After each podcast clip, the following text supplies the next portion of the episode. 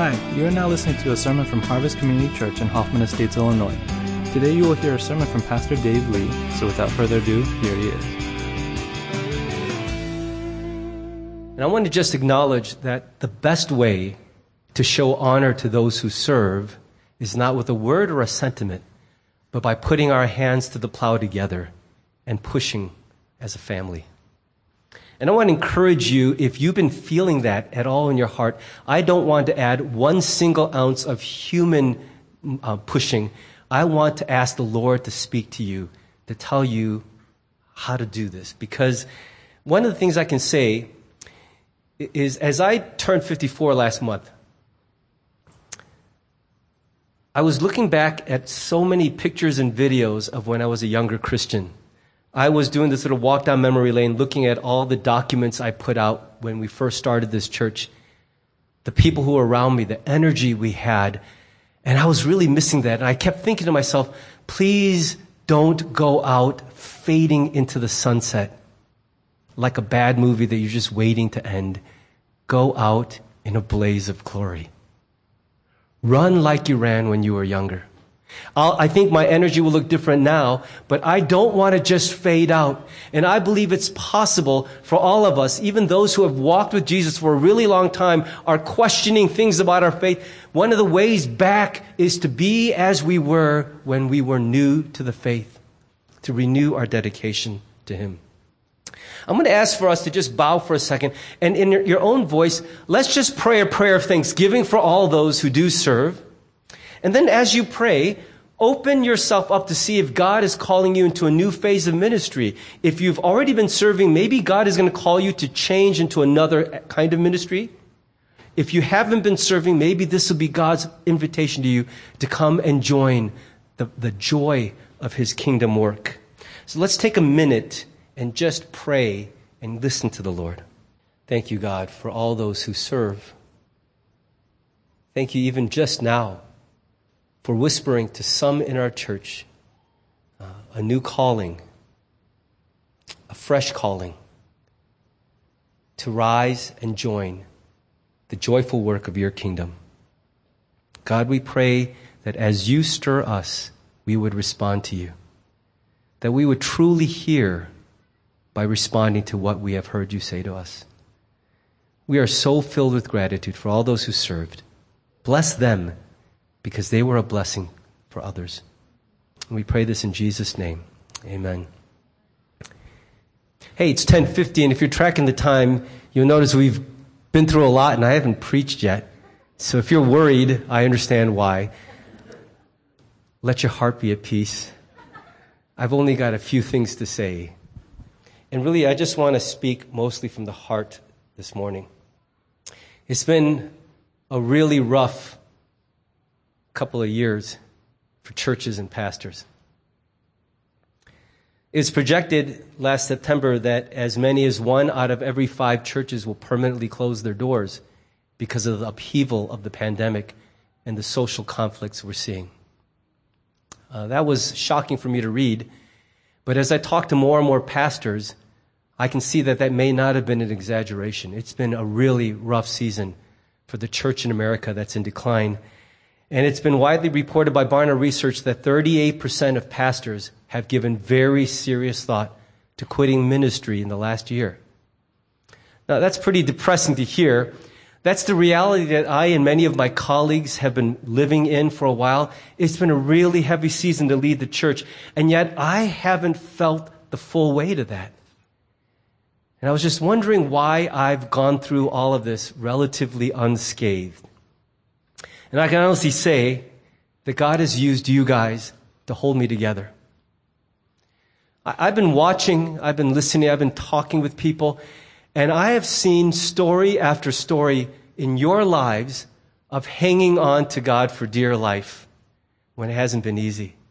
Even if you are not listed on any of those teams that served at the church, I know that this has not been a casual year for any of you. Some of you have fought with every last ounce of your strength to hold your families together, to keep your livelihood intact, to hold your businesses in place, to care for all your employees. I know how much of a challenge that has been, and that itself is a ministry. And I know that you've done it because you care, because you love God, because in every facet of your life, you, you are called to be faithful, and you have been.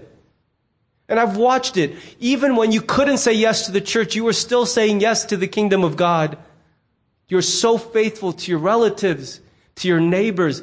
I, was, I still remember the early part of the pandemic, uh, just watching people fight to have devotions and to gather their families and watch a YouTube video instead of going to church. And do you remember how weird it felt? Like at church when you sing, you're, you're drowned by at least 150 other voices. When you're watching YouTube church with your family, everyone can hear you sing, so it's like really uncomfortable. I remember how difficult all that was. And yet you kept going. And as I kept watching and hearing the stories, it really filled my heart with such thanks. I mean, I am so privileged to have a church like you. I think one of the reasons I'm still in ministry in the same church after 26 years, whenever I share that, everyone around me is like, You've been at the same church for 26 years. You're a hero. I'm like, no, I just have the greatest church you could possibly meet. If you could meet my church, you'd stick around for 26 years and you wouldn't consider it a burden, but a privilege. I love this church family and God has used you to hold my faith together during all of this. I watch you love each other too. To so quickly respond to the special occasions, the needs, the suffering, and the trials that others are going through. Do you remember the early part of the pandemic, how many parades you were part of? When we couldn't party together, we got in our cars, we put streamers all over our vehicles, we, it, it became commonplace. You would hear the honking in your neighborhood and you're like, just another parade. Someone's got a birthday or an anniversary, whatever.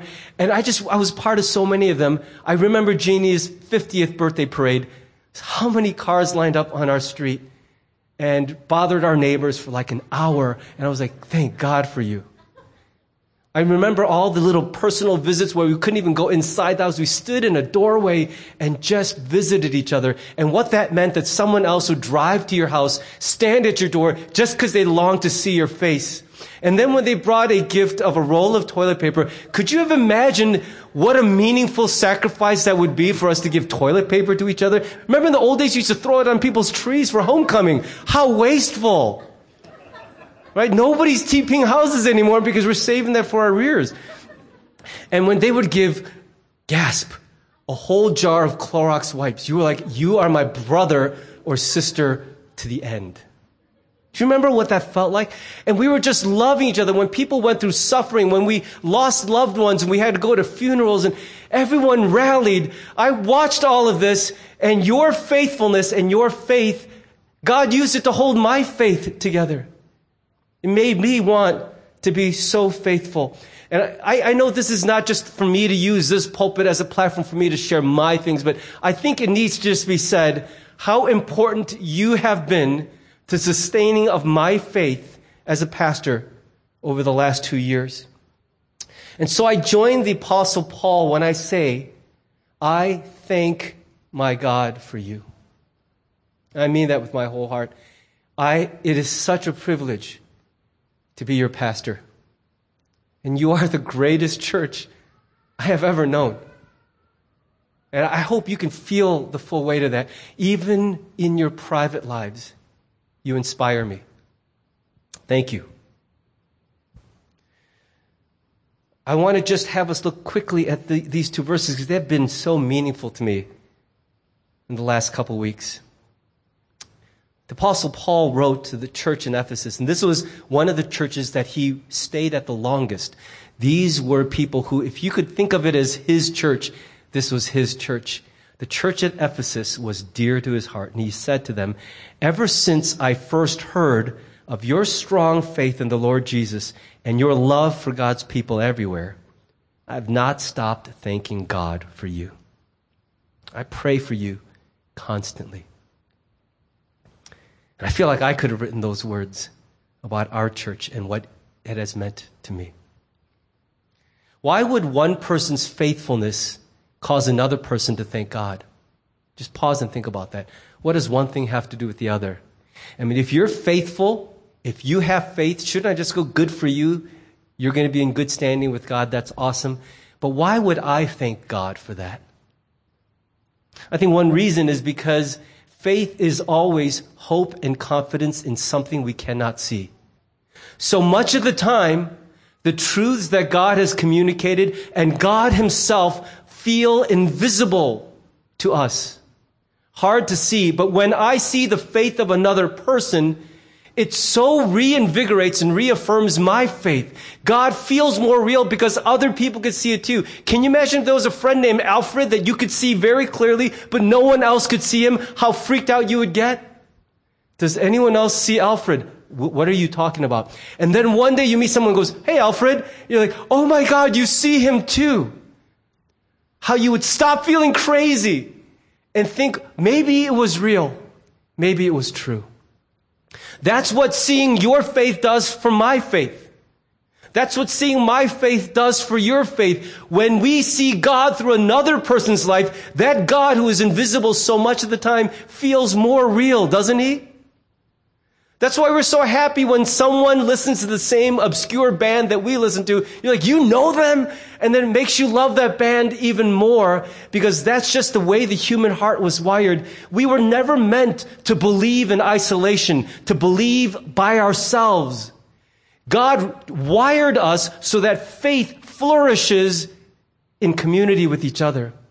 I loved what Serena said about her youth group and eh, her small group and youth group. How important it is to walk together because sometimes you just don't feel anything, right? Do you ever just feel flat? And then you hang out with a group of people and their faith and their faithfulness reminds you what's real and important to you. That's what we do for each other. That's why our faith is so important, not just for ourselves, but for the people around us. One of the things this teaches me too is that real faith lived out in faithfulness is so contagious. You know, we use the word contagious, especially in a global pandemic, always in reference to disease. Contagious is like a negative word. It's like a bad thing spreading. And let's be honest, in this world, bad stuff spreads fast, doesn't it? I heard about something, some, some kid I was listening to reference something called bad licks. It's like this, this, these challenges. I know teenagers are horrified. I just use that word. But it's these challenges to do naughty things for no reason, just random acts of horrible behavior. And apparently it's hilarious or something. I, when I was a teenager, we didn't have that term, but that was kind of my lifestyle. Bad stuff spreads virally. They say in a derelict neighborhood, and when an abandoned warehouse is standing there and just one window cracks, you know how you see an abandoned warehouse? For some reason, these fools in the old days, the architects designed warehouses with like a billion windows. I don't know why they do that. But one of those windows gets broken, and the next week, the whole building is completely run down. Because seeing one broken window tells you nobody values this property, and then it tells you nobody values this neighborhood. And everyone starts to throw their own rocks, knowing it's wrong, but who cares? Everyone's doing it. Bad stuff is so contagious. But you know what I'm coming to see more and more? Is good stuff is even more contagious. Bad stuff is contagious, but you do it and you feel gross. And you do more bad stuff to get rid of the gross feeling. But goodness is contagious in a way that keeps building on itself in such a powerful way. Contagiousness means something is likely to spread to others. And I believe faith and faithfulness are so contagious. You know, I haven't done it in a while, but I want to play a video clip of a TV commercial by Liberty Mutual. I want you to take a look at this.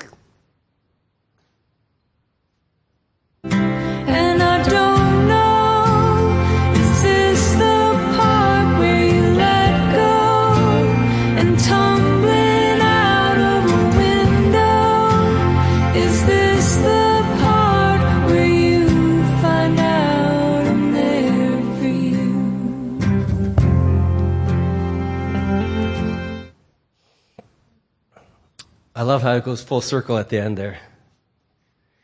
It may sound strange to you, but I, the first time I watched that TV commercial, I got really emotional.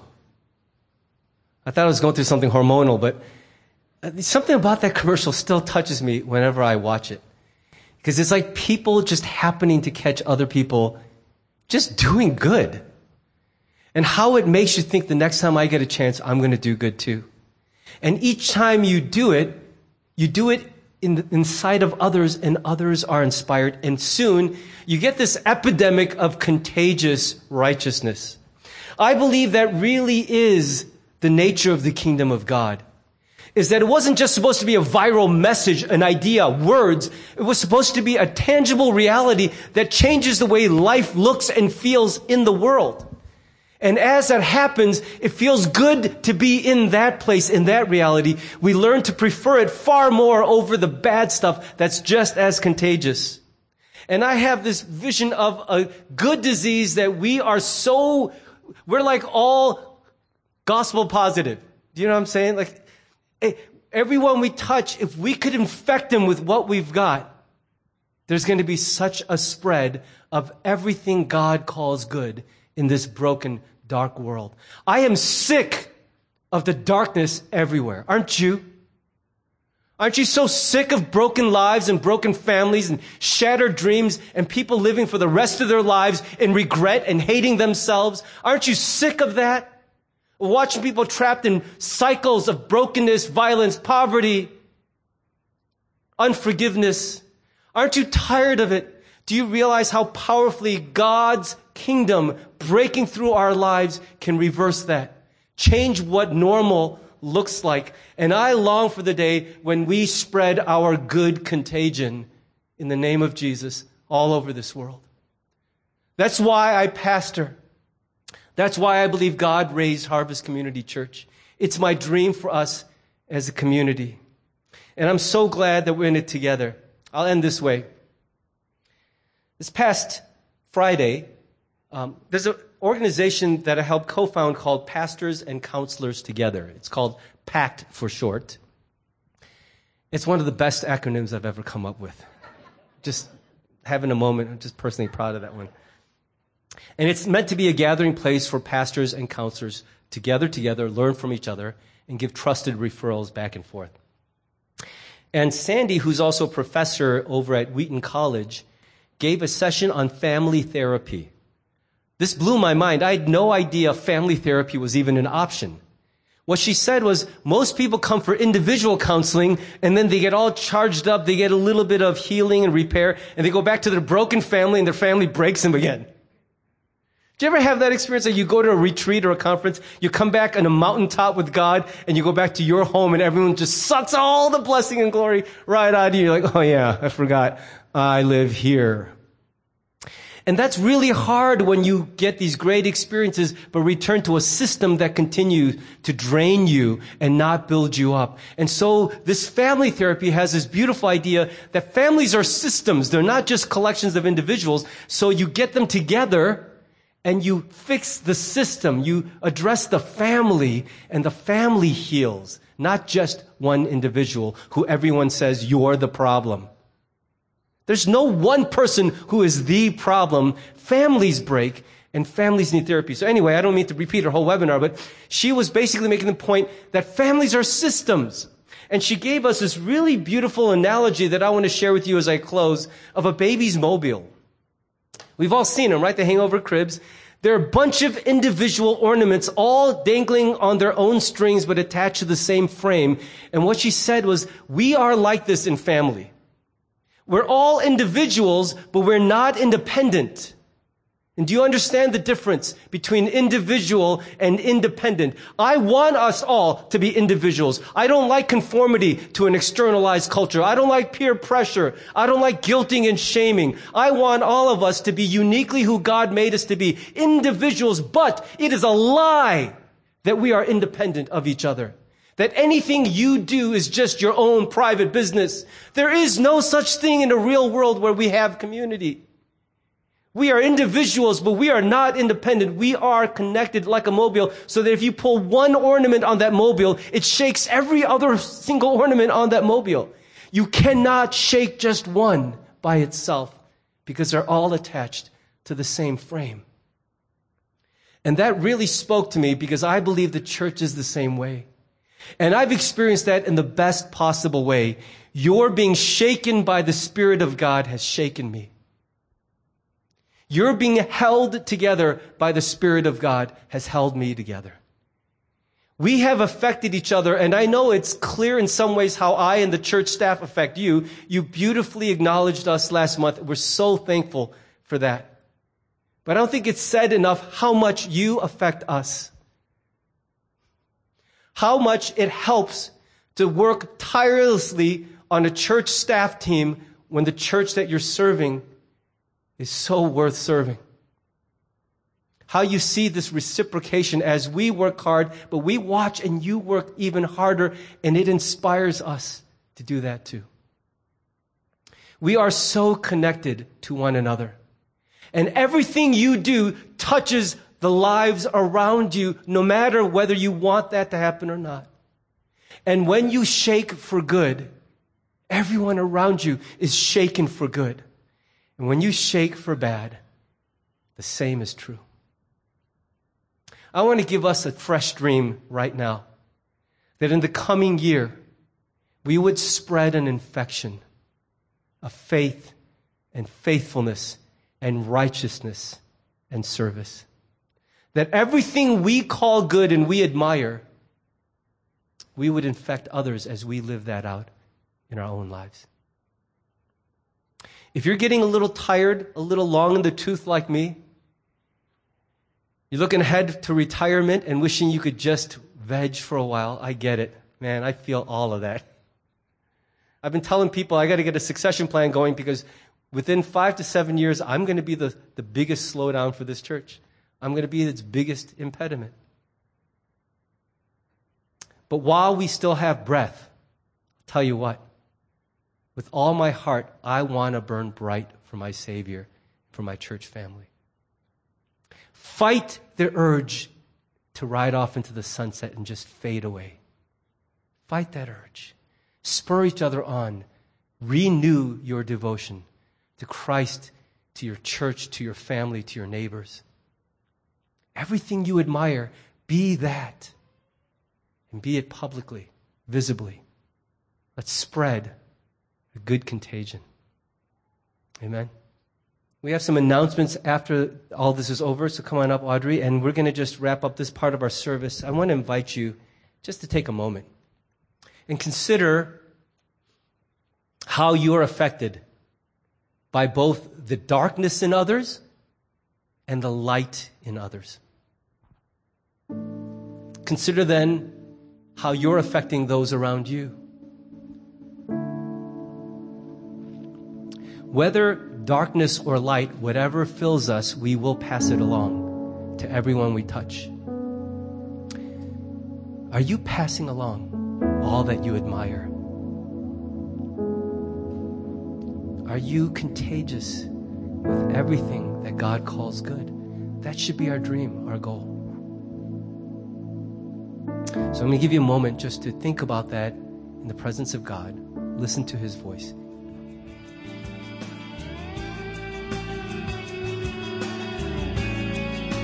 Thanks for listening to the sermon from Harvest Community Church. If you would like more information or have any questions or comments, check out our website at harvest-community.org. Thanks for listening.